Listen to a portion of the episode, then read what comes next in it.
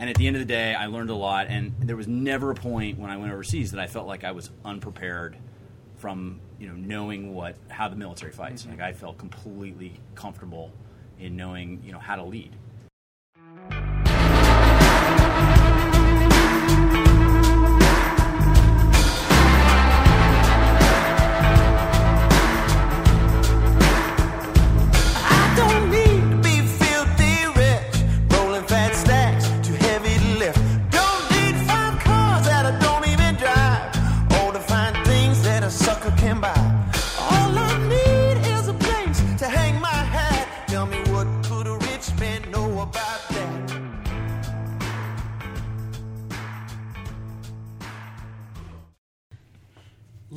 Gentlemen, welcome to a special Friday edition of the Glock and Doc podcast.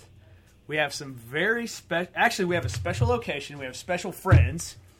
We're being recorded, filming actually, while this is going down. We have the Hawaiian heartthrob. David, David Fresh off the island. fresh off, fresh off the island Aloha. Accompanied as usual by Joseph Glockner. And we have Mama Kim in the background. We're re- we're recording here today, special recording. We're going recording from Doc Spartan headquarters. We've got the long tables. Mama's got a hot pot of the combat ready ointment going. My boy Derek Mosley's behind the camera getting it going. And we are here. The reason we have such a special Friday edition is my good friend Chase Millsap, also known as the husband of Miley Gherkin. My number one claim. to I. I believe. yeah. So we've uh, Chase came in, took a took a red eye. I said, "Hey, bro, uh, you want to work out? you want to work out?" There's nothing like getting off a plane and coming into PKSC and seeing 150 wall balls on the whiteboard. Being like, well, this is going to be a good day. This is gonna be this is gonna be fun. So I'm like, yeah, man, it's a, it's gonna be a easy workout, and uh, we'll drink some beers afterwards, and we'll, we will. Uh, That's what really sold me.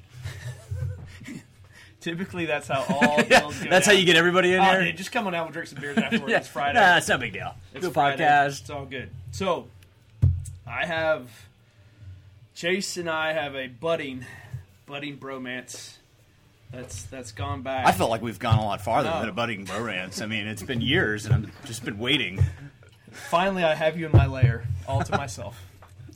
Um, Chase, Chase. If no one's here from me in like 24 hours, please, please come find me.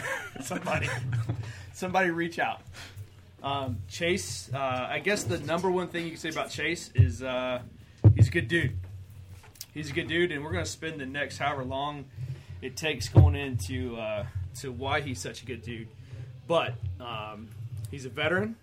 He's a former Marine who actually got smart and uh, and went to the Army side of the house. Doesn't Uh, happen often, That is true. but it did happen. He's a former Marine infantry officer uh, who later became a Green Beret, um, a team leader in 18 Alpha. Um, spent some time spent some time with the Army Special Forces.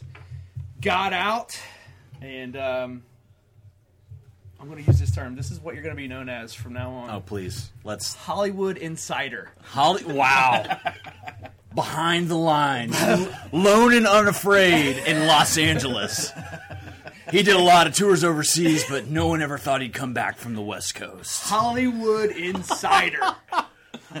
All right, Chase. I'll roll with it. Chase Millsap. Can I get a letter jacket with that on there, please? for your Letterman, Hollywood Insider. So, my good friend, I've been the only, the first and only time I came to Hollywood was to uh, to film Shark Tank and Chase. You know, it's one of those things like this speaks to the to the veteran community. Um, you know, it speaks to your wife, my wife, Sarah. Like you guys need to hook up. I think you guys would, uh, you know, you guys would be hit it off, be great friends. So fly out to California. Chase put us up. He had us over to the house, took us to dinner. Um, he actually helped us prepare and do some rehearsals prior to Rehearsals make you money. Yeah. we all know that.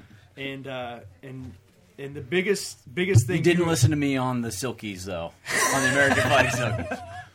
I was a little hesitant, but it worked out. Right. You were right. You were Bro, right. I don't think you. Uh, I don't know if that's a bold move. I mean, it's it's bold. I don't know if I would go down that route, but you did it. Okay, we're doing this. We're doing it.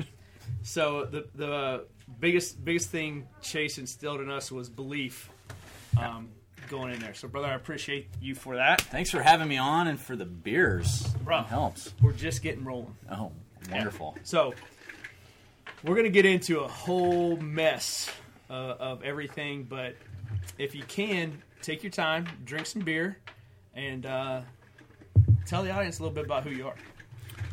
Wow. I mean, between the military side and the Hollywood Insider, uh, I mean, how do I live down that? Uh, I am a small town guy. I grew up in a town that had literally one stoplight in it's called Granbury, Texas, outside of Fort Worth.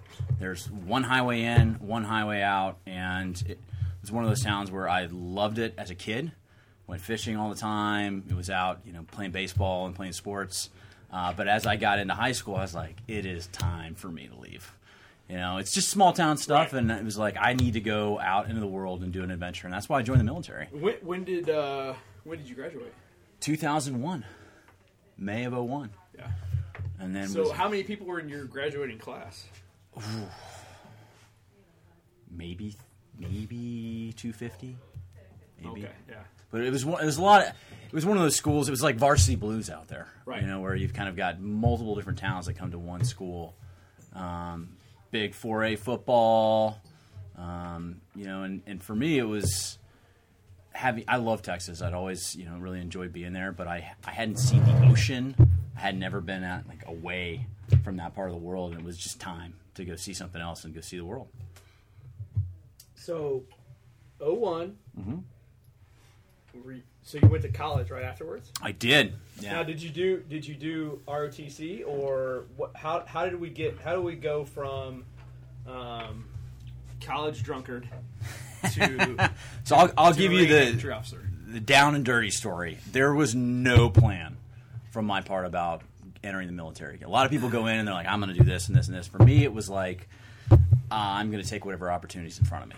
Yeah. And that's the way I sort of I focused on my, my military career, which is why I was actually in three services. So I went to the Naval Academy in June of 01. Oh, no shit. Yeah. And so I was there, and that summer was at the Naval Academy on September 11th. I thought I wanted to be a pilot. I mean, I'd seen Independence Day, you know, and I was like, oh, fly airplanes, fight aliens. Yeah, that seems have the whole. Yeah, I could see that. Yeah, I mean, I thought that was you know the route that I wanted to go, and then you know obviously that changed, but I had had a chance to meet some Marines, and I knew that I wanted to go overseas, and um, You had want to be a naval aviator? I did not want to be a naval aviator. Uh, I wanted to be a Marine infantry officer, so I spent the next four years. That camera is just. In case you're wondering, on Facebook Live, I'm a moron. There we go. This Thanks, why- Joe. This is why Joe's here. the Glock's Concierge. here. Joe, yeah, The microphone though. yeah, yeah. I think the Are only, only person look that's going to tune in is going to be uh, to be Jim anyway. So. Should we tell Miley? She can it. Miley and Sarah, like, hey. Um, yeah, but I, I knew I wanted to go overseas, knew I wanted to be, you know, f- real, very simply, if we're at war, I wanted to be involved in it in any way that I could. I knew the Marines were going to be at the front lines. I knew I wanted to be in the infantry, and I worked very, very hard to get to that point and um, graduated. I think a lot of people, the misconception is, um, you know, especially on- the academy ROTC side of the house, like infantry slots are hard to come by. They're incredibly they're, difficult. I mean, they're the number one most coveted spot um, because the best and the brightest want to they want to go lead frontline troops. Yeah, I I mean, and we, you know, especially on the officer side too. I mean, I Right. really took it to heart that you're going to be in charge of people, in charge of people's lives, and Mm-hmm. and I wanted to be the right person to do that, and took it, you know, a lot of responsibility on my shoulders. And I can remember as I was going through the training, I mean, literally praying at night, thinking, you know, please make me good enough to get through the next day, right? Because it's it was one of those things that I was constantly wondering if I could do it, but at the same time, you know, the, to the confidence, I learned that my greatest asset was be, having that confidence and then really knowing you know how to how the platoon works and knowing the mm-hmm. jobs and and, and focusing be, on being the leader. Right. And you know, I got to my first platoon. I was a combat replacement, which hasn't happened, I don't think, a lot since Vietnam. And so I got oh a, shit! yeah. we deployed or like? my unit was already in Iraq, and so I got a phone call right after I got done with so my did training. you did you graduate from the Naval Academy? I graduated from the Naval Academy, went That's how you're so fucking smart. because here's the deal, like, no, I, I mean that in the best. I I've mean been, that. I I've been mean hiding that, it for years in No, our no, romance, no, no. and it just came No, out. because you're not a you're not a ring knocker, and, and I mean that in the best. I don't even know where my ring is. So, like, typically, a lot of guys, and, and listen, if you, um, I have the, I hold the academy guys in the highest regard, and the reason is because I was too stupid to go to the academy. Um, I, tr- you know, I tried to get, I tried to go that route, and uh, ACT score said otherwise. Yep. Like maybe you should go drink. A I few got on the naval quota from small college. town Texas, right? I remember my congressman calling me and being like, "Well, you got it." I was like, "Well, how many other people applied for it?" He's like, "Just you." I'm like, "Whatever, man. I'm in. like, So it was I'll take always it." like, like, listen, as long as you score in the with all your extracurricular activities and sports, as long as you score in the twenties, like I think you'll have a good shot at making it to the academy. So I'm like, all right, good. And they're like, well, uh, so I took the test, and they're like, no, no, no, no, like we we meant high twenties. we didn't mean like twenty point five. just barely made it in there. I'm in, bro. Let's do it. I'm ready. Uh, West Point, here Bags I are am. packed. Let's do 20 this. ACT. Let's do this. No, didn't happen. Uh, no, I didn't. No, this is no, I didn't know you were uh, academy grad, man. But it makes it, You're gonna learn all makes- kinds of new stuff about me It today. makes uh, makes total sense. So I was an academy guy, and then you know, not that many people go in the Marine Corps from the academy. It's it's like under twenty percent or something like that. Um, a lot of you know, when you go into the Marines, a lot of people will fly. You can still be a pilot there. A lot of people will go into support, logistics, all of that. To get an infantry slot is is pretty tough. Right. Um, and so I think of my class, there might have been twenty five of us, maybe thirty. Um, What was your year group? 05. Oh five. Yeah, so we got out, um, and then in May of 06, so I'd gone through my entire training down in Quantico, Virginia. I'd done all the stuff, you know, how, how to be an infantry officer, um, which was incredibly, I mean, it was eye-opening experience for me because it's like, it's a college of war. That's, I mean, every Right, single day right, right. you're just training for that. Yeah. Uh, and I was the first one to get the call, and I was actually in Key West partying with a couple of buddies when I got the phone call. It was like, "You're getting on a plane next week. You need to go to your base." And I was a little disheartening, but at the same point, I was, you know, young So enough. this was after OBC. OB. So it was. We have the whatever- basic school, Okay. which is your first six months of just like OBC stands for Officer Basic Course, depending on what branch you get. And a branch, not branch overall, is within whether Marines, Air Force, Army.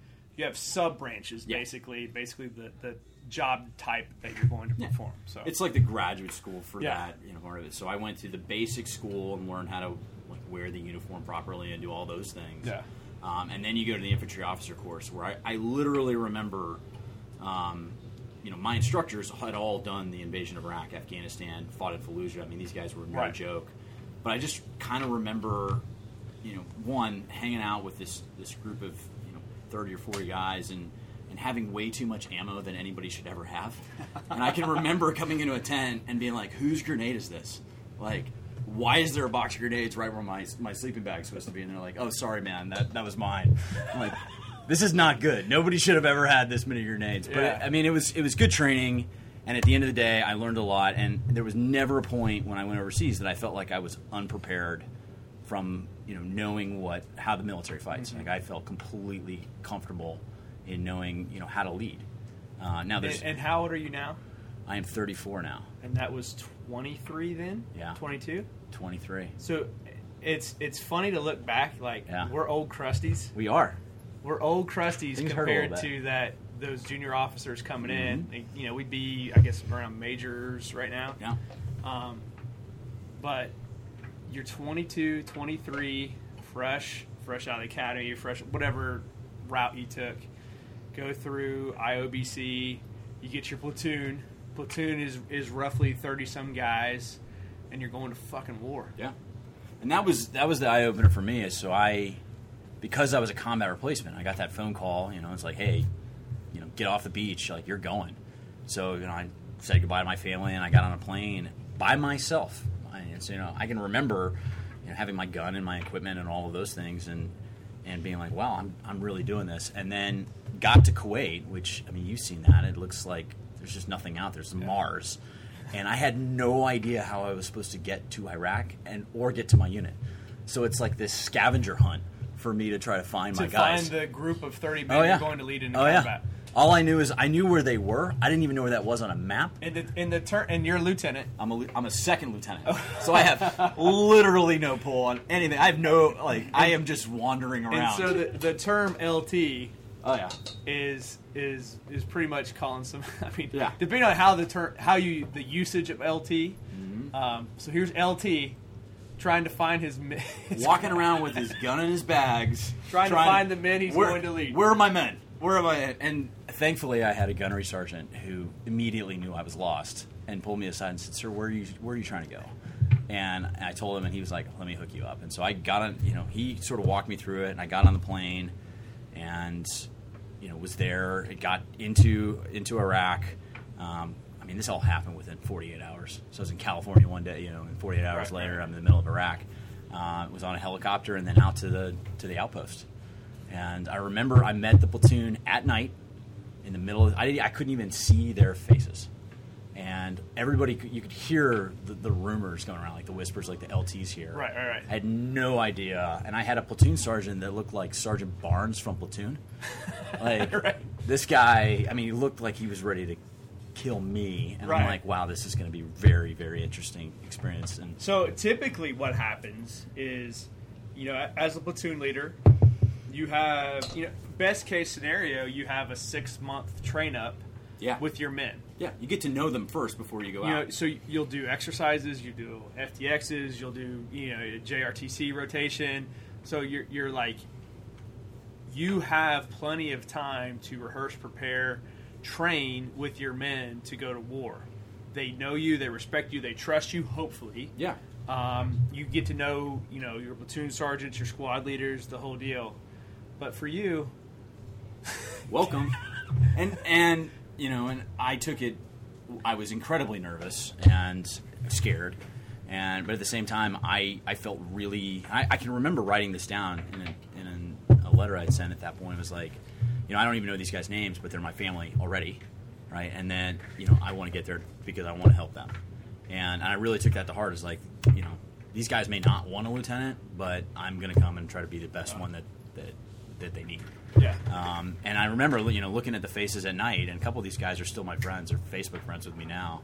Uh, and I remember meeting them, and I was like, "Okay, we're in it now." And you know, and and I'm kind of making that silent promise to myself is like, I'm going to commit as much as you guys are committing right now. Uh, and it started from there, and we did So how- five months together. so where were you? What part? So I was in Western Iraq in Al Anbar province. Okay. So it was a mechanized. This is 05? This was 06. 06. Oh, Right. that was a good time. Yeah.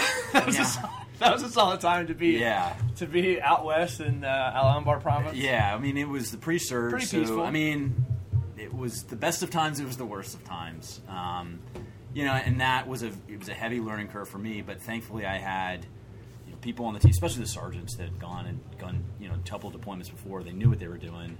They knew how dangerous it was, and they were pretty candid with me. Like, hey, you know, this is where we want to. This is what we should be doing. This is what we shouldn't be doing. And I asked the questions like, what do I need to know? You know, now that we're out here, you guys have been here before, uh, and because of that, it took us. I mean, it took us a couple months before we were able to sort of get our groove together internally, you know, and figure it out. But after that, we started finding IDs and started, you know, we started being really effective. Uh, but that whole experience, you know, coming in and being sort of dropped behind the lines and in this platoon and not knowing anybody, I walked away from that knowing that you know being able to go with the flow and being able to just react and not and having the confidence was really what gave added the value there, and I took that with me for the rest of my career military. So five months, we redeploy. How many total deployments did you do? I did three tours to Iraq. In how I many just years? kept going back. Um, 06 to 09, so three tours, three years.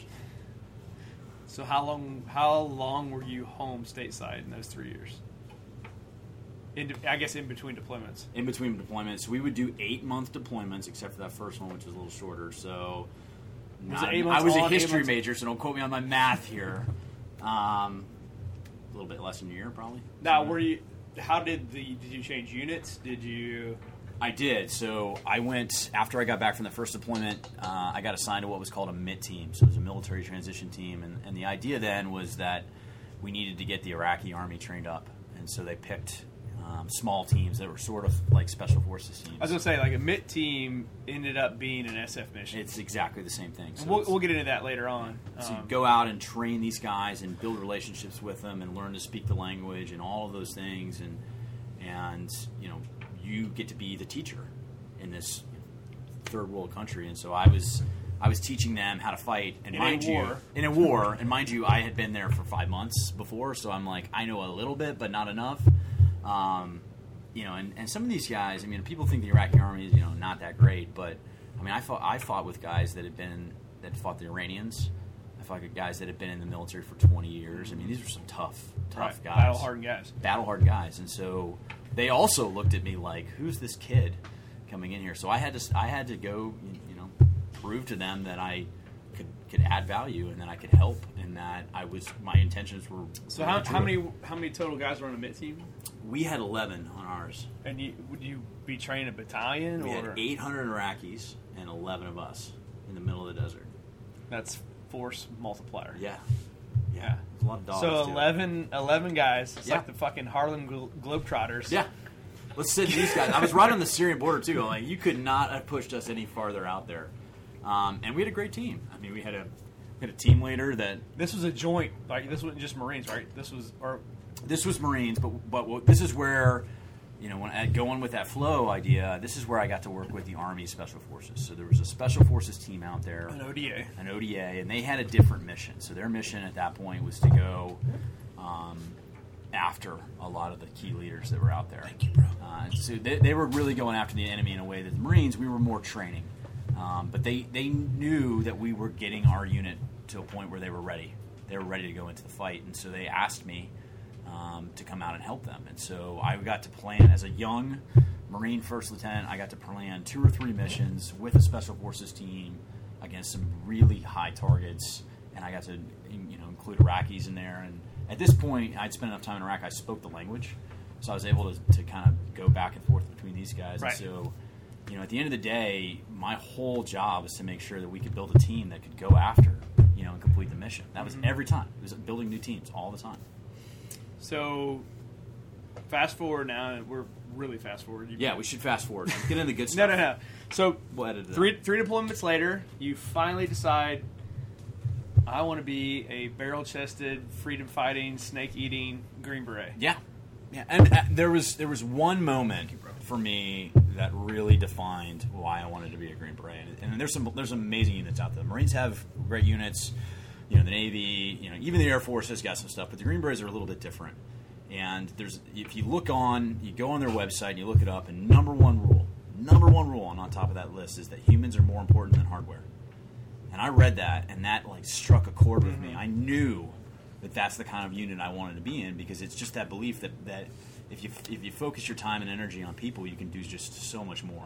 Right. And I knew I wanted to be part of a military unit that really focused on that. And so, you know, I gave up my Marine uniform and I went over to the, the Army side. I got smarter, I got dumber. I don't know. We can debate that, but um, I went down entirely different. I actually gave up a career in the Marine Corps to do that, and I thought it was because look, I'm chasing something that I think one is is really tied to what I want to do, and two, I think I can make a difference. Right. So uh, we're going to take a tactical pause. Try not to hit the. Oh, sorry. That's okay. Sorry. I do. I do it all the time with my coffee cup. Yeah. Um, that's about it. So, and scene. Yeah. So let's let's for the audience because a lot of people get they hear the term special forces, they hear the term special operations, and I will give all our Navy SEAL brethren credit because they have the best PR Oh, they they figured it out. They've broken like the because like if if you watch if from a civilian's perspective TV movies, I don't think you know anything different. I don't think you know there's other things out there than Navy, the Navy SEALs. SEAls. Um, so of course, being Army guys, um, there is a hole.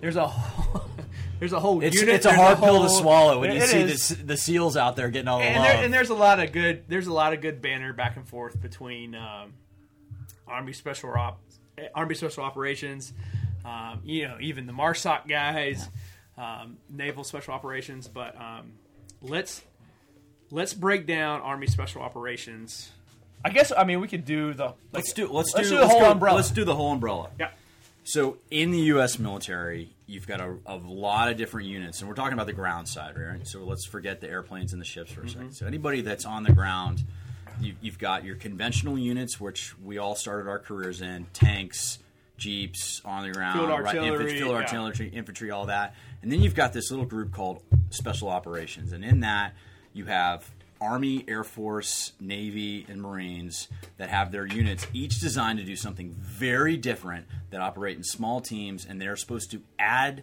extra value for the mm-hmm. other conventional units. Right. That's the way that we win wars. Right. Is that it's our you know our massive teams out there, and then these little small special operations teams supporting what they do. So that's sort of a, a little bit of a myth that people don't really know is that well SEALs are at the front. They're at the front, correct, but they're also supporting the guys that are over there. So it's Right. a little bit of a misnomer. Now, if you break down special operations, you go down and, and you can go into the in- individual services. I was in the Army Special Operations. So in, that, you've got Rangers, um, you've got some intelligence units, and then you've got Army Special Forces. Yep. Army Special Forces come right out of World War II. Right. And the whole idea they're the only true special forces we're the only special forces. They're the, the only ones that can claim that title. Um, and it really came out of the fact that in World War II, when the Germans had taken over Europe, there was the resistance, right? The French resistance, the, there was the Polish resistance, there was Czech resistance, there was all these groups behind the lines that were trying to fight back. And the Allies needed a way to get in there and use those troops to actually support like the landing. So when you think about D-Day and the people coming across on the beach, well, there were Americans behind the lines helping the resistance fight to support that. So what Green Berets do is they go behind the lines, they work with the local forces, and they support the bigger effort. Right. So within, and and just so the the viewing audience knows, I was not a Green Beret. I was an intelligence officer assigned to a special forces unit. So I had the distinct pleasure of supporting guys like Chase. So Chase was a team leader. He was uh, he was the officer in charge of a, of a small, what's known as an ODA, an Operational Detachment Alpha. Uh, you know, anywhere from 12 to 15 guys, depending on what's going on. And we'll get into the, the purpose of those missions. Um, but we- we're talking stuff like unconventional warfare, foreign internal defense, Counterterrorism, um, nuclear proliferation, so stopping nuclear weapons going along, special reconnaissance, which is going out and like finding missiles and things like that. Um, but it's all those missions, you know, the really small, kind of Right. sneaky missions. Um, and, and, it, and it's because, and, and we'll talk about the, the training pipeline and the Q course and stuff like that. Um, but you, you have to show a level of maturity. You have to lo- show a level of technical skill um, to be a part of these units. To so we want to be able to take twelve guys and then go, f- you know, be a force multiplier to uh, a civilian population of five hundred or Yeah. thousand, so they can fight an entire. That's war. exactly it. I mean, we always we always worked out the operation, the idea that you know my twelve guys were supposed to support a thousand, right? And we were supposed to be able to manage a thousand, you know, of whatever country, um, which is not not an easy thing to do when you start thinking about it. You know, behind the lines and all all of that stuff. Um, but you know, at the end of the day, I would have never been able to w- live in that world. There's no way I could have ever been a Green Beret if I hadn't done my time in the regular forces Right. Oh yeah, yeah. just that's it. I would have never been able to learn the lessons I needed to as a young lieutenant or as a young soldier to get over to that side because if you can't do the basics right, there's no way you're going to be able to, to go to that next level. So it's absolutely crucial for me. So you you get you take the Q course as a Marine, I did. Yeah, which I went, is which is I went to selection as a Marine. I went to Q courses yeah, Army. right. So selection like selection is what twenty one days, It's 21 days. and, and basically you know everybody thinks they want to be the best. Mm-hmm. What selection does is that selects the you know for if if you're if you're familiar with the Navy SEALs and BUD/S, it's it's BUD/S version of selection almost. Um, how many people ended up actually being selected out of? Uh, I don't. I mean, we, I think we always sort of go through the full pipeline. I think 100 apply, maybe three make it in, or something like Yeah. that. Um, and, and the thing is, what what people need to understand is you have to have the right combination of brawn and brains. Yeah. And, and probably more so brains than than actual physical skill. oh, absolutely. I mean, and, and as far as like you know, they're not looking for somebody who's competing in the Olympics in the decathlon. They're looking for somebody who can outsmart someone. I mean, the way we so on day one, I was sitting in the chair and they're like, "Hey, you're about to enter a world that you know you most people don't get to go to," and so to set expectations, we're looking for PhDs that can win a bar fight. That is the perfect. It's I've- perfect, yeah. right? So And how many people like? Right. How many? how many people can fit those qualifications? And Right. I, I immediately was like, "Well, all right, well, here we go." Um, but that that unit is so it was crazy. There's no yelling. There's there's nobody out there. You Big know, boy making, rules. It's big boy rules. There's nobody you know making you feel like you're not worthy. It is they're literally watching you face all of these different types of adversity, whether it's mental. I had to take tests while I was there. I had to go through, you know, different types of aptitude tests. You have to do teamwork. You have to do all of these different things, and there's not anybody there, you know, yelling at you or looking at you, assessing. In fact, they're not saying anything, mm-hmm. and that really causes you to focus internally and think, well, am I doing good enough? The mental game there is so much stronger, and it and it it shows. There are those people that can deal with it, and there's those that just aren't ready yet. And that's the point of selection. And that's it. So you you kind of focus in, you focus down on the mission, you keep your mouth shut, and you go. And I can remember, you know, going out on these. You wake up and you have no idea how far you're going to go that day on a run or a ruck march or whatever, but you just put your head down and you do it. Mm-hmm. And that whole course, and you don't quit. That's that's the number one, right? Is is you know, the way I told myself was like, you're gonna if you get hurt, you get hurt, but you're they're gonna have to pull you out of here, Right. right? You don't quit, and that means if I you know I'll pass out, I'll die, whatever. I'm just not gonna quit, and you know, two years later it worked out, uh, but it was not an easy two years. Yeah.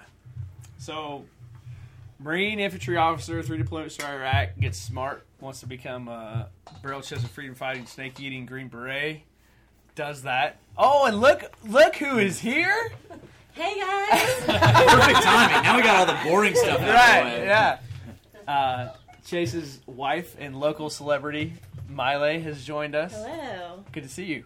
Good to see you guys. Um, so three deployments, become a become a Green Beret. You uh, you, you do some cool stuff with uh, with uh, 19th group, right? Yeah, I was in 19th Special Forces Group. Got to go to Asia, which was very, very different. Um, and you know, kind of got to go around. Had a great, had a great team. Um, you know, being in charge of a 12 man team in, in a country where you're the senior American is a very interesting experience. Yeah.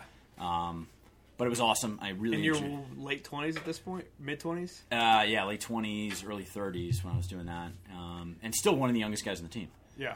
oh yeah. Oh You know, yeah. you're always the youngest right. guy. Yeah. Um, but you know, you have people on a special forces team. You've got those that are focused on intelligence. You got those that are doing communications, engineering, the weapons, all of those things. So it's you know at that at that point you're a glorified leader, but you're also there to make sure that you know if things come down from the top, it has no You're- effect you're- on the guys below you're- Yeah. You know, And, and that's I'm a part. shield. Yeah. And a lot of people we get asked a lot of questions as far as the the the equivalency of leading people in Iraq versus being a business leader and, and the whole deal. And that and that's a big part of it, man. Like as the owner, you know, depending on how many people work for you, like you're there to take the slack, take the flak, take the slack, take everything, so your people can operate their mission and not have to deal with any. Um, with any of the bullshit that's coming Yep. coming down. And, and that's, I mean, that's the, one of the biggest lessons I've taken over as I've transitioned out and gone on to other careers and, and you know really focus where I'm at now, which is in the entertainment side of it. It's the same thing. Is I want, you know, whether it's creative aspects or production or somebody that's focused on editing or whatever it is, I want them to have complete freedom to do what they what they know and they want to do. And if that means I have to create a world where I'm the shield from other stuff that's outside of there, then so be it. But I want them to be at their best. It's exactly the same thing I did on the special forces team. Is focus in, do what you know that you want to do, and and and you know the, the training you've spent your entire life getting to that point, and go do it the best you possibly can. And I'll be there to, to, to course correct if we need to. Right. Yeah. So we don't want to do that anymore. We're getting out, or we're deciding we want to get out. Mm-hmm. Mm-hmm. So what? which is never a hard. It's just never an easy Right. decision. Right? I mean, you know, whether you're in the army or whatever, And the military is it's a it's a special place. I mean, it's a family, and for me, you know, transitioning out felt like I was about to leave a part of me. You know, coming out of small town Texas and then going back to the world, I was like, what am I? You know, where do I fit in at, at this point? And I had such a good support base in the military. It was a hard decision, but I also knew that you know it was time for me to move on, and I had you know. Thankfully, I met my wife, who's now in the room. Um, the second other Hawaiian heartthrob. yeah, That's how we introduce your brother. I was like, who's the first? but the other part of it too is that I knew I wanted to do something different. You know, you had these experiences, and kind of going with the flow idea is that I wanted to try something else. And you know, for me, it was a tough decision, but I know it was the right one. Right. So, what were some of the civilian career aspects you were looking at upon exiting, or did you have an idea, or you're just like, you know, I've had enough. Let's. Or did you have like, all right, well, I know I'm going to get out because I've got this opportunity lined up, or how, what's that look like? I did not have that plan, you know, and that's and that's that's on me. Um, you know, for being somebody that planned quite a bit in the military to go into this next phase of my life and not have a plan was really stupid. Um, and I did it just because I didn't know what was out there. I had no idea all the opportunities that were available um, to, to use the skills that we had. I mean, I really only thought that you know because the stuff that we had done, it was like, well, I guess I got to stay in the military lane or something associated a with that. And that's completely not true. Yeah, go off being a contractor or you know work around policy issues or whatever, and that's not true at all. And so I, I finally realized like I've got a very strong skill set that can be used in any sort of business realm. Now it's on me to find out what I really enjoy doing Right. And you know take it to a point where it's like I'm I'm done doing those days of working for a job. That's over. And now it's on the you know what do I really actually enjoy doing and why do I want to get up in the morning and that's what I I searched. It took me about 2 years but I found it. Yeah. So, what was that? Uh, you never believe it, but uh, Hollywood Insider actually really, really enjoys telling stories. I really do. So we get out. We we have all this experience. W- was there a time you thought you might want to go back and work for the government again? Yeah, I struggle with that. I, I went through a couple couple different iterations where I you know thought I was going to be still with the government or um, Because I think I- I think a lot of guys from you know that shared background. That for me, anyways, it was all about it was all about three letter agency. Uh, you know, some sort of like that was the next. You know, that was the next sexy step in the in the progression. yeah. and uh, you're trained in the government, you're brought up in the military system, the government system. You still want to be able to make an impact, have a difference. Maybe not, you know, don't do it so much in the military side of the house. Um, There's a three three letter agency that has been at the forefront of everything that the U.S. government has done for a long time, and I mean that that's the A team, right? It's, Right. It's it's where everybody wants to be. Uh, especially when you're coming up through the special operations world, Right. it's one of those things that you get to work with there. guys named Bob and yeah. John. Everyone's got a cool name, right. Bob, Chip, Bo, Yeah. Hunter. You know, Just Smith. like yeah, And Smith, is the last name no matter Smith. what. Yeah. you know, it's you know. If you ever meet a guy that's like, I'm Trent, like that's he's not the guy. Right. But you look up to these guys your Right. entire career. You look out to this and you think that's the next level. Um, and yeah, I did look at that route. and I looked very seriously at that route, and I I knew having you know tangentially worked around um, groups like that before that that there was there was real value for me. Um, but I also started to, to really question myself. You know, I had that moment where you're you know, you're sort of sitting by yourself, asking the question like, "What do you really want to do?" Um, not what are you good at, not what do you think you're supposed to do, but what do you want to do? Right. And that's where I had to take a really hard look in, inside and say, I, I, you know, maybe this isn't for me. Yeah. Um, and and thankfully, I, I did. I made that choice. Um, you know, and those that have gone on and do those things, I have friends that, that do that, and, and I'm thankful that they were able to do it. But you know, that's one of those those worlds where if your heart's not 100 percent in it, you have no business being there. That was um, that that was my number one. That was my number one. Your life would be a lot different. It would. It, it, it's one of those things like 2020 is always, you know perfect hindsight, but that was one thing I wanted to do, and um, so I, I ended up going down that pipeline. And you, you got to remember, like, I'm from. We're intentionally being vague here, just so everybody understands. I'm like, get to it. We are certain, we are governed by certain documents, but We signed things, okay? Um, so I'll never forget. They're like, "Yeah, come on out," and I'm like, what? "What? Me? Me? I'm For- Dale. For real? Like I'm from fucking Portsmouth." Yeah.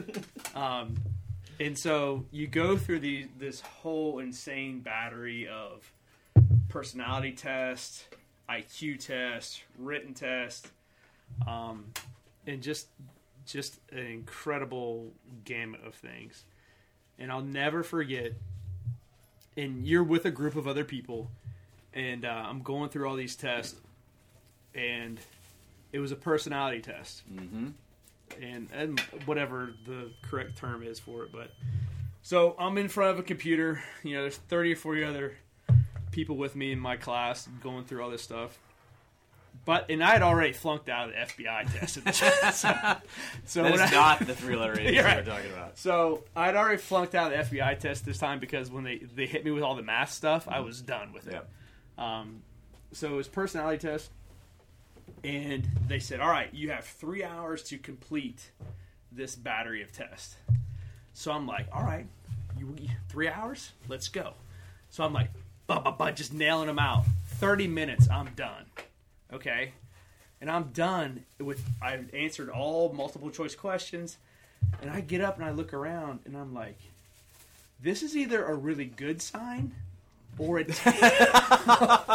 or a terribly Am I missing pages? Or- like, or a terribly What am I awful supposed to have sign because Yeah. like like you were saying earlier like the mental games on what's Mm-hmm. going through so bang this thing out in 30 minutes and get up and walk away and i'm like long story short never got the call back it's all for the better. Their loss. right their loss Their loss. their loss Um, I've always wondered on that. You know, when you when you go over to those side, and, and especially when you meet people that have gone and, and done that. Um, I know that there's there's a test that'll decide those things, but then there's also there's, real there's, life experience. there's a real world I, like Right. street iq thing The street IQ thing is a very, very valuable thing, and it's hard to assess, right? And so, I knew, for me, when I was sort of debating whether to stay in that world or to go on to the next one, I started to realize, you know, I was living in L.A. I mean, you talk about behind the enemy lines, like that's a very different experience than living Right. in than Iraq or you know Fort Bragg or those places. Uh, I realized that God, I could use these same skills here and do be really effective. yeah Uh, and that's what sort of put, put me down another path. so how did we become chase green beret to chase the hollywood insider Um, billy fucking bush I mean, I'm gonna give you, I'm gonna give you this straight up. I owe my career to Billy Bush. I just want to say thank you. No, that's not how it happened. Um, I mean, there's a lot of people I think, and and my wife here can probably she'll keep me honest on this one. There's a lot of people who think that if you just show up, that you know that's going to be enough to get you out in- into the business and all those things. And and you know, thankfully, um, I had an opportunity when I was going through the Q course. So take it back just a second. And when we're in the special forces course, they would make us write about cultures, right? So because it's the idea, you have to know the, the Right. culture you're going into. So they said pick any culture, and you can go out there. Well, I used that as an excuse to go see my then girlfriend, now wife, and I was going to write about the Hollywood culture. And my professors thought I was a complete idiot. Dude, that is But- such but I- a I- solid fucking excuse. I worked it, right? So I got on a plane. I, you know, the government's going to let me go to Hollywood and assess the culture. And uh, permission. I did. In advance. I got did. paid. I got paid to do it. Yeah. And you know, I got to talk to people that were actors and actresses and writers and directors and producers and people below the line, above the line, editors, all those things. And I, I walked away from that experience learning it's all about a team. It is all about building a team of on whether it's a television show or a movie or all, all those things. It's about building a team that has a common mission and then being able to go execute that. And then if you're at a position like being a team leader, if you're a director or a showrunner or the head, you know, producer or whatnot, your entire job is to give the people below you the freedom to go do great work. And I looked at that and said, "Wow, this is something I could really get involved in." So, flash forward two years later, and I'm thinking about how am I going to get into this. I mean, I'm going back through and like, you know, reading that, and thinking, "Wow, I can." I know this this culture. I can find my way. So the your initial mission, like? All right, well, I'm going back to uh, Hollywood land, Mhm. and I'm going to do what? Um, I struggled with that. I struggled to find where I was going to find my place, and what I really settled on was this idea of coming through. It's more on the producing role, but it's a little bit on the writing role, and it's it's being able to tell really powerful stories because we had experiences, especially for those of us that have been overseas. You know, you see films come out all the time on this. I mean, American Sniper is one of the highest grossing films in the history of filmmaking.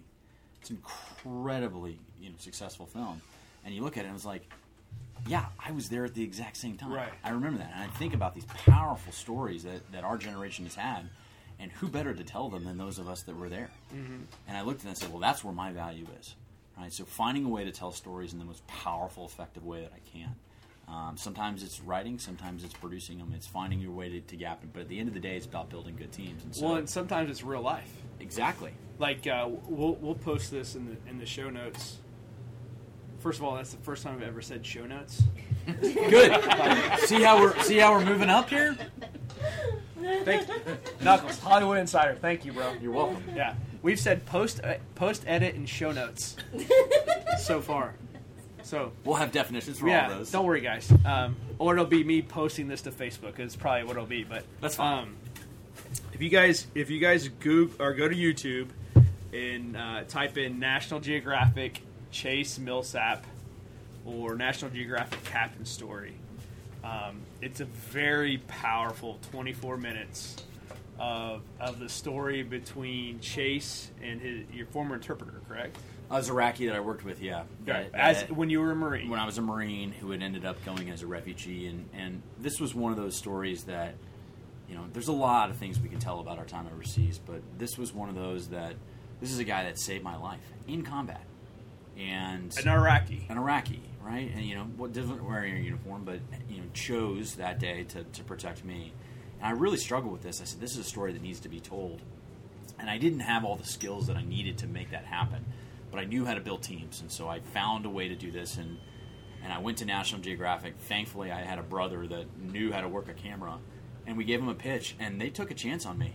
I mean, there's no doubt about it. I mean, they, you know, I had a lot of a lot of things in the resume, but that doesn't mean anything if you're trying to break into an you know an entirely new industry, and they they bought it and they took a chance, and we went over to Turkey and we filmed this film, and you know, and it's and it did well, and, and a lot of it was because I had very creative people that were able to help me build that out in a way that was te- and and you know the Iraqi on there as well. I mean he he wanted the story to be as good as as it could possibly be, and so we built a team around it, um, and that's how I broke in. I mean, there everybody's got a different story, but I made a very powerful film that meant something about me that I that I gave a shit about, and because of that, the confidence I think comes out on on camera and you know that's what I continuously try to do with everything that, that I put out now. And, and you've said confidence several times, but confident, true confidence is not faked. No, it's not arrogance either. No, and, and it's earned. Yep. Um, and, and I think that's an important important lesson. You know, there is some value in faking it until you make it. Mm-hmm. Um, but true confidence is the ability, is knowing yourself enough to know that through trial and error, or through the conquering of daily obstacles, that you can handle whatever's thrown your way. Yeah. Well, and it, and it goes back. I mean, think about it. You know, and it's not just the military. I mean, this is just life. Think about any team you've ever been on, whether it's a baseball team or football team or you know whatever it is, military, a special forces team. Can you imagine the leader coming in on day one and being like, "We're just not ready. We're never going to make this happen." Just immediately lowering the bar. You're not going to get anything done Right. ever. And that was a lesson. I, and I've seen people do that, you know, where that's just immediately, you know, we've already started with this negativity. And for me, I tried to take it the entire off, the entire opposite. And so confidence isn't It's not arrogance, and it's not you know blowing smoke. It is coming in and, and having full faith that you're that you've built the right team, that you're pointed in the right direction, and then it's just going to take some time, and you're going to get there, and you're going to figure it out along the way. And if you you can put those pieces together, I mean, what are they? I mean, how are they going to stop me at that point? And, and I think, um, you know, just hearing your story and knowing mine, that that's one of the greatest lessons the military has, has, has taught me is like you can make it happen Absolutely. when you when Who's going to stop you? Who's going to stop you? And, and, and like you know, Steve Jobs said it, and this is a butchered fucking Steve Jobs quote, but like he was like the best lesson I ever learned is when I pushed on a bubble, I saw something pop out the other side, mm-hmm. and that's a direct result of your action and seeing a reaction from that. And I think a lot of people are, especially especially around here, a lot of people are ingrained and chained to a certain belief set that you know, no matter what they do, it will never make a difference or never make an impact. Yeah. Um, but until you find that one little thing you did and you saw that bubble pop out the other side, and it and it, it generates self belief, it generates self confidence, and uh, not everything you do is going to be hundred percent. You know, you're not going to bat a thousand. But shit, to be to you know to be an all star, all you got to do is hit three out of That's ten. right. You know what I'm saying? That's right. And in you know, for for any of the listeners that you know watch TV or watch Netflix or watch anything on there, you can see this. You'll see it. And if you want a little bit of a lens in the world that I live on the entertainment side, it's pretty obvious when you watch Hollywood. Hollywood Insider. Hollywood Insider. I mean, this is a little tip. You can you can tell on a show where they were able to build a good team and they were able to push that that envelope a little bit and able to, to build it out. And you can tell some that, that just kind of went along the standard process and they made it happen. And that's what separates, you know, the pack. And that's the way I look at it. It's no different than anything I ever did in the military. It's no different than the way I've sort of lived my life in general. Is that you have to be able to, to project that that energy to get you to the point where you, you're going to make something better. People want to follow a positive leader in a positive direction. Yeah. and and you know that's what being a leader is about. It's about presenting that image and presenting that vision to go forward, and uh, and- people people people want to be a part of that. Um, and it's just having that belief and that self confidence in Yeah. yourself to do that. And and you know you can't. That's something you can't fake. No. It has to be. It has to be earned. And you you also you know you don't have to be the owner of the company to project positivity. Like that is not a requirement. Um, you know, one of the things that I found is you know the people that I enjoy working with the most are those that have found their niche and are incredibly positive and willing to work and, and open to ideas and willing to, to dive in on it. If you're willing to collaborate and make it part of a bigger something bigger than yourself, I will I will do everything I can to work with you. And those are the kind of people, I, and and that's for me, and and you know, and I've got a lot to learn, a lot about the space. I've got a lot in front of me, and I've got a lot of you know growth potential.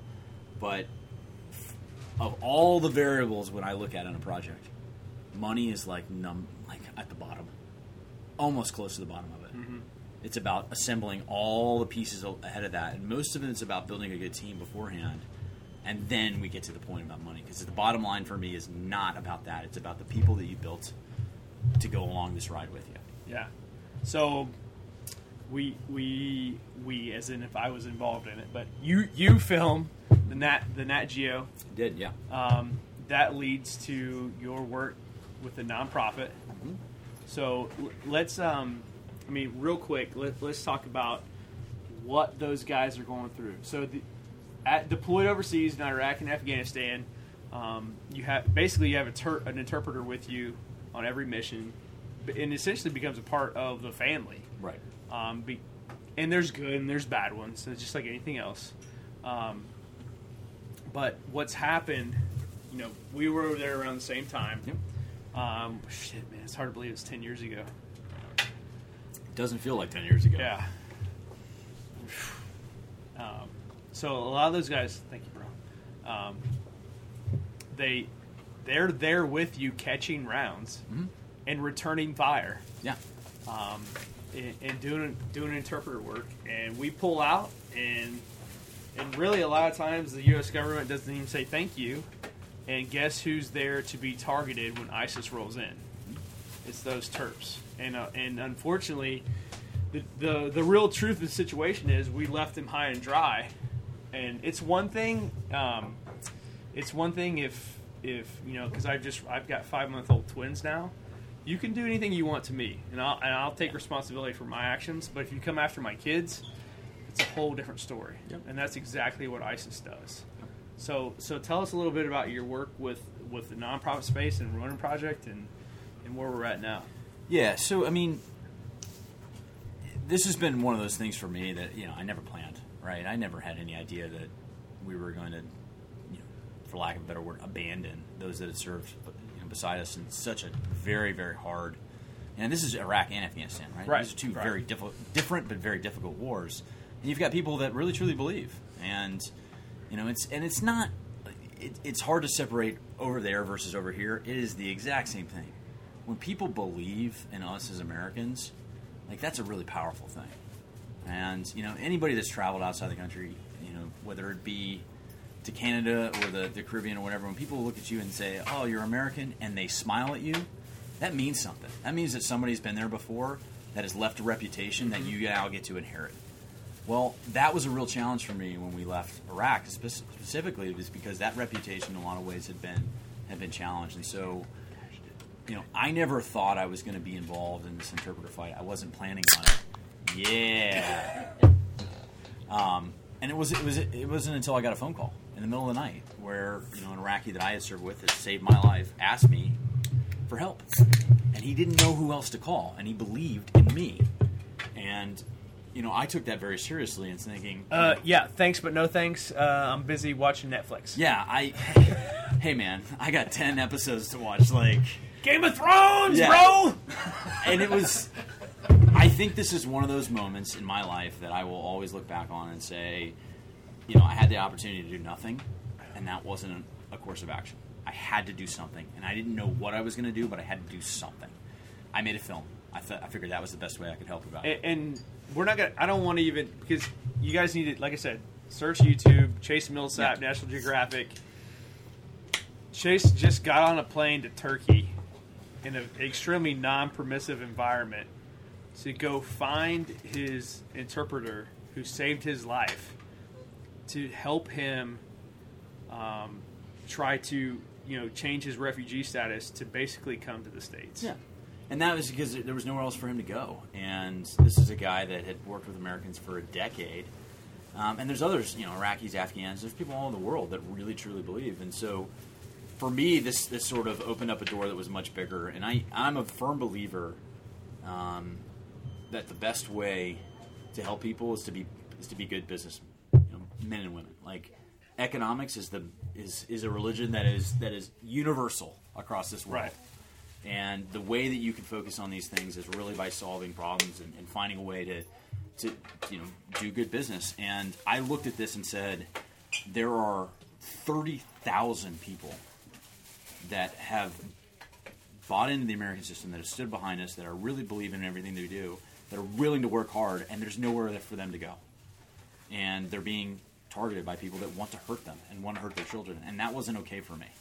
And so I came, I get, you know, I started a little nonprofit, knowing nothing about you know how to start a nonprofit. But then I, I slowly found a way, um, and so I sit on the board of a, of a nonprofit called No One Left Behind, and that's universal. I mean, we're not just thinking Iraqi and Afghanis. You know, that's our starting point now. But this idea that you would leave somebody behind, you know, that's totally opposite of what we ever s- said in the military. I mean, that, Right. we, we- I mean, how many That's times do right. we have to count people? Right? Right, Like we just right. don't leave people behind. And so I joined this organization specifically with the focus that you know, for those that we can help, it is not about a handout. It is not about a free card. It is not about you know giving you something you haven't earned. It is about an opportunity for you, for those who make it here to the states. And we've resettled close to 2,500 people. We're on our way up. We've just signed our first deal with Starbucks. Um, it is an oppor- it is I look at this for, purely from a business aspect, and that and, and that's not selfish. It's just I think it makes good business sense. Is that these are people who want to build communities and homes and work hard and build businesses and all of those things. And if that is exactly the kind of person that I want to be my neighbor, Right. and that's why I've, I've been helping in this. And so, you know, we're at the point now where our first cohort has they've come over to here. They've gone through the transition. They've found a way to, to, to work, and now they're working really hard. They're starting to buy homes. They're starting to do things that you know help everybody, and that's what re- that's the real gratifying thing for me is that you know you say whatever you want about war, but there are you know out of all of the things that have come out of war, this is one of those good things I think we can look at and say at the end of the day if we really think about that special forces motto that humans are more important than hardware, we can do a lot of great things, and that's exactly why you know I've been you know helping with this organization. It's awesome, man. Well, and, and it, it just speaks to it just speaks to brotherhood. Yeah, You know what I mean? And, and there's a there's a lot there's a lot to be learned and a lot of lessons to be shared from that. And uh, you know, America is, is a nation of immigrants, and that's exactly the kind of people, like you said, that's exactly the kind of people I want to be Yep. my neighbor. And, and you know, the the truth of the matter is, those people have fought more for this country than what a lot of other people have. Um, and we need to do everything we can to help those people get over here to, to help that out. find safety, you know, and, and I think there's a there's an uphill fight, you know, in a lot of ways. It's a lot of it is raising awareness and telling the story, which I think is the most, you know, for me that's the most gratifying and also where I can add the most value is you, you just tell the story of somebody that's walked from Afghanistan to Europe. Mean, that's incredible stuff. It's not an easy thing to do, um, you know, and to be able to show along the way what what people are going through, and then, you know, for those that get here, um, you're allowed two suitcases, two to come from you know there. And so when you see the stuff that's in these suitcases, it, it's really profound, um, and it and it just shows you, you know, the level that people are willing to, to, to go and willing to sacrifice to come here. And you know, this is one organization of many that I think can really add value. And and what I really think about, because I'm a history guy at the end of the day. Um, I wonder how people are going to look back on us in, in about 50 years and say, you know, hey, how did this have an impact? And out of all the things, I mean, you watch it. You watch Vietnam movies now, and like you can get into all the stuff about it. But the really powerful stuff that comes out of it is the human stories. I think we're right in the middle of it. It's happening right around us, and if and for those of us that are able to pay attention and able to do something, it's going to live with us for the rest of our lives. Yeah, man. So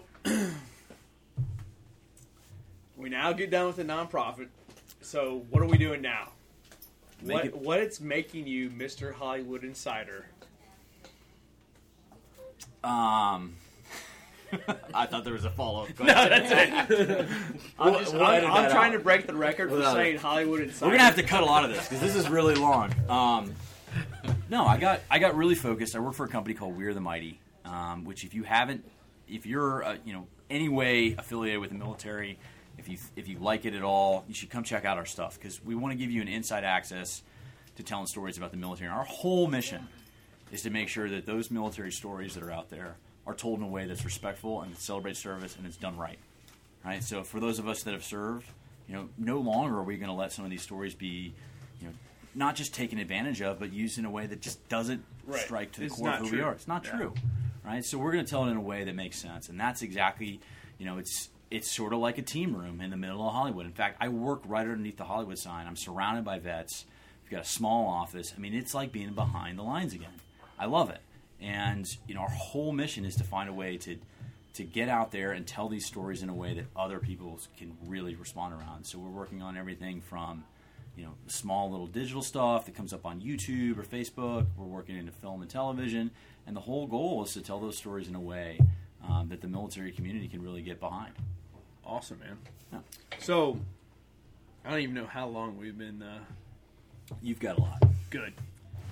You can decide what you want to keep. So no, we're, we're keeping it all, bro.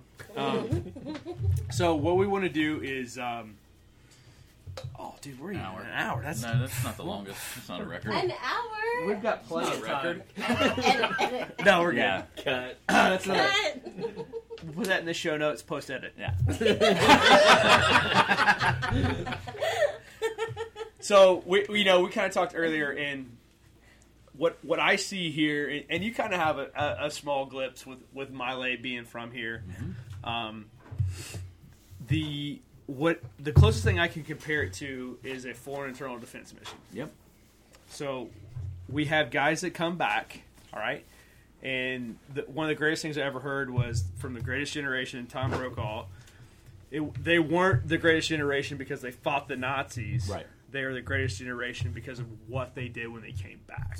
It's exactly. From that shared experience of combat in World War II, they became shopkeepers, business owners, principals, nurses, doctors, etc.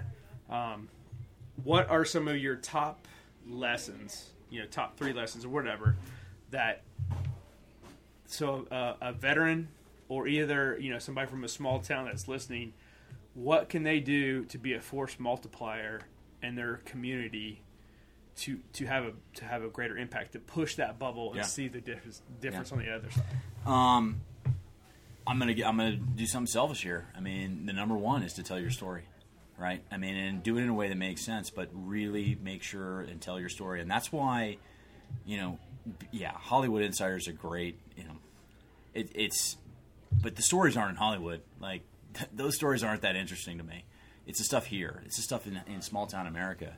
It's looking at a place like Portsmouth outside where five years ago nobody would want to walk down this street, and now there's life, and there's you know, there's people coming in on a Friday because there's a community there. How did that happen? That's a story that is really powerful to me, and I think you know outside of Portsmouth, that's a story that needs to be told. You know across the board because you can show how other people have overcome adversity. That's number one. Is tell your story. Um, for those veterans that are out there that you know are trying to figure out you know where you go and add value and you know if you you're going through the Dale and Chase cycle of like what agency do I want to join um, Before you realize they before don't you want realize it's not as cool as you think it is yeah 30 minute test right, nailed yeah. it nailed um, Going home. Going home. it's I drop the mic. you know, we we always said this this stuff in, in the special forces world. It was like, don't self select, don't be the one to decide that you're you don't have any value. Like that is such a stupid thing to do. You have so much experience, and in fact, you have a burden of knowledge. You've you've you've gathered so much stuff from the military, time overseas, all this stuff that your hometown and places where you need need it. You've got a lot of you know. I, I think about going back to my you know my hometown. What would I be able to add? I mean, there's so many different things that, you add. Find a niche and be able to integrate in it and, and drive on and make it happen. Um, you know that's and share it. If you try to internalize all that and try to hold it up inside, one, it doesn't do you any good. But two, everybody else misses out on that. They can't read your mind. Right. Share the stories. It's the best way you can do it. Um, you know, now that I'm just you know going down the list, um, number three is just have fun. You know, that was my biggest challenge. Right, getting out is that, and thankfully my wife helped me with this. Um, you know, I think we take things a little too seriously in, in the military. You know, rightfully Way so too. Yeah. but at the same time, you know, there's there's a point where we can have fun. Right. And when I finally realized, it took years. And I think I, I think I got a green beret faster than I learned how to like be a civilian. Right. Um, it's you don't have to work that hard, right? You need to work hard, but you don't have to spend all of your countless hours trying to just beat yourself down. It's Quality of life. It's quality of life. If you can get up in the morning and know that you want to have something that you enjoy doing, then do it and do it in the best way you possibly can. Brother. Brother. Marine.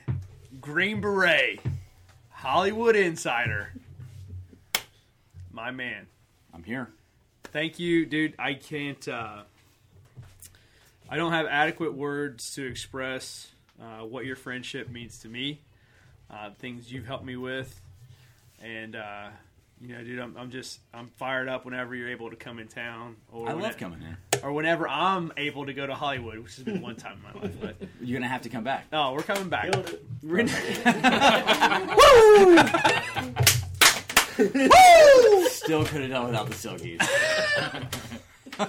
that's now our number, our fourth selling product is our I was wrong. I was custom wrong. branded silkies. so, um, Chase, thank you. Um, more importantly, whenever you come in town, I get to see your wife. Yeah. Thank you, Miley. Thanks Um, for so, for everybody listening, tune in. This is where it Say usually helps, and uh, I'm going to butcher this all to hell. But um, find us on Google Play, find us on iTunes, check out the Facebook page. I think Tim's giving away a free car to every podcast listener. That's his consolation prize for I- not being here, right? right. Thank you. or I think it's ten percent off any service, and you get two hundred and fifty dollars off a car if you mentioned uh, podcast. Or you know, hell, you're negotiating. Just try to say Dale said I get a free car. Um, we'll See how that works out We'll for see you. how that works out. But if you want to join the gym, we'll give you guys fifty dollars off a 101 course um, for Third and Court and Doc Spartan. Um, use code podcast. That'll get you. That'll get you ten percent off. Um, so come on in, stop down. We uh, we want to say thank you tremendously to um, all seven or eight of you listening out there. Um, we uh, you guys fire us up, and uh, anything you'd like to see here, let us know. Hit us up in the email, the Facebook. Um, appreciate you guys, Chase, my friend. Thank you, bro. Thank you for having me. All right, my man. Guys, enjoy your day. We'll be back next episode of the Glock and Doc. Hopefully, Tim can still bench 225 by then. If not, he will be banned from the show until then. All right, guys, take care. Thank you. Make a little money, make a little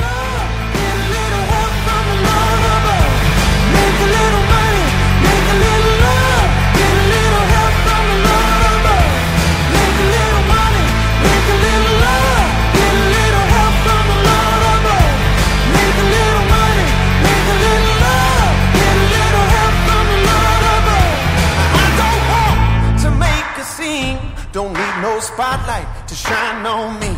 What I got, I didn't get for free. I broke my back and skinned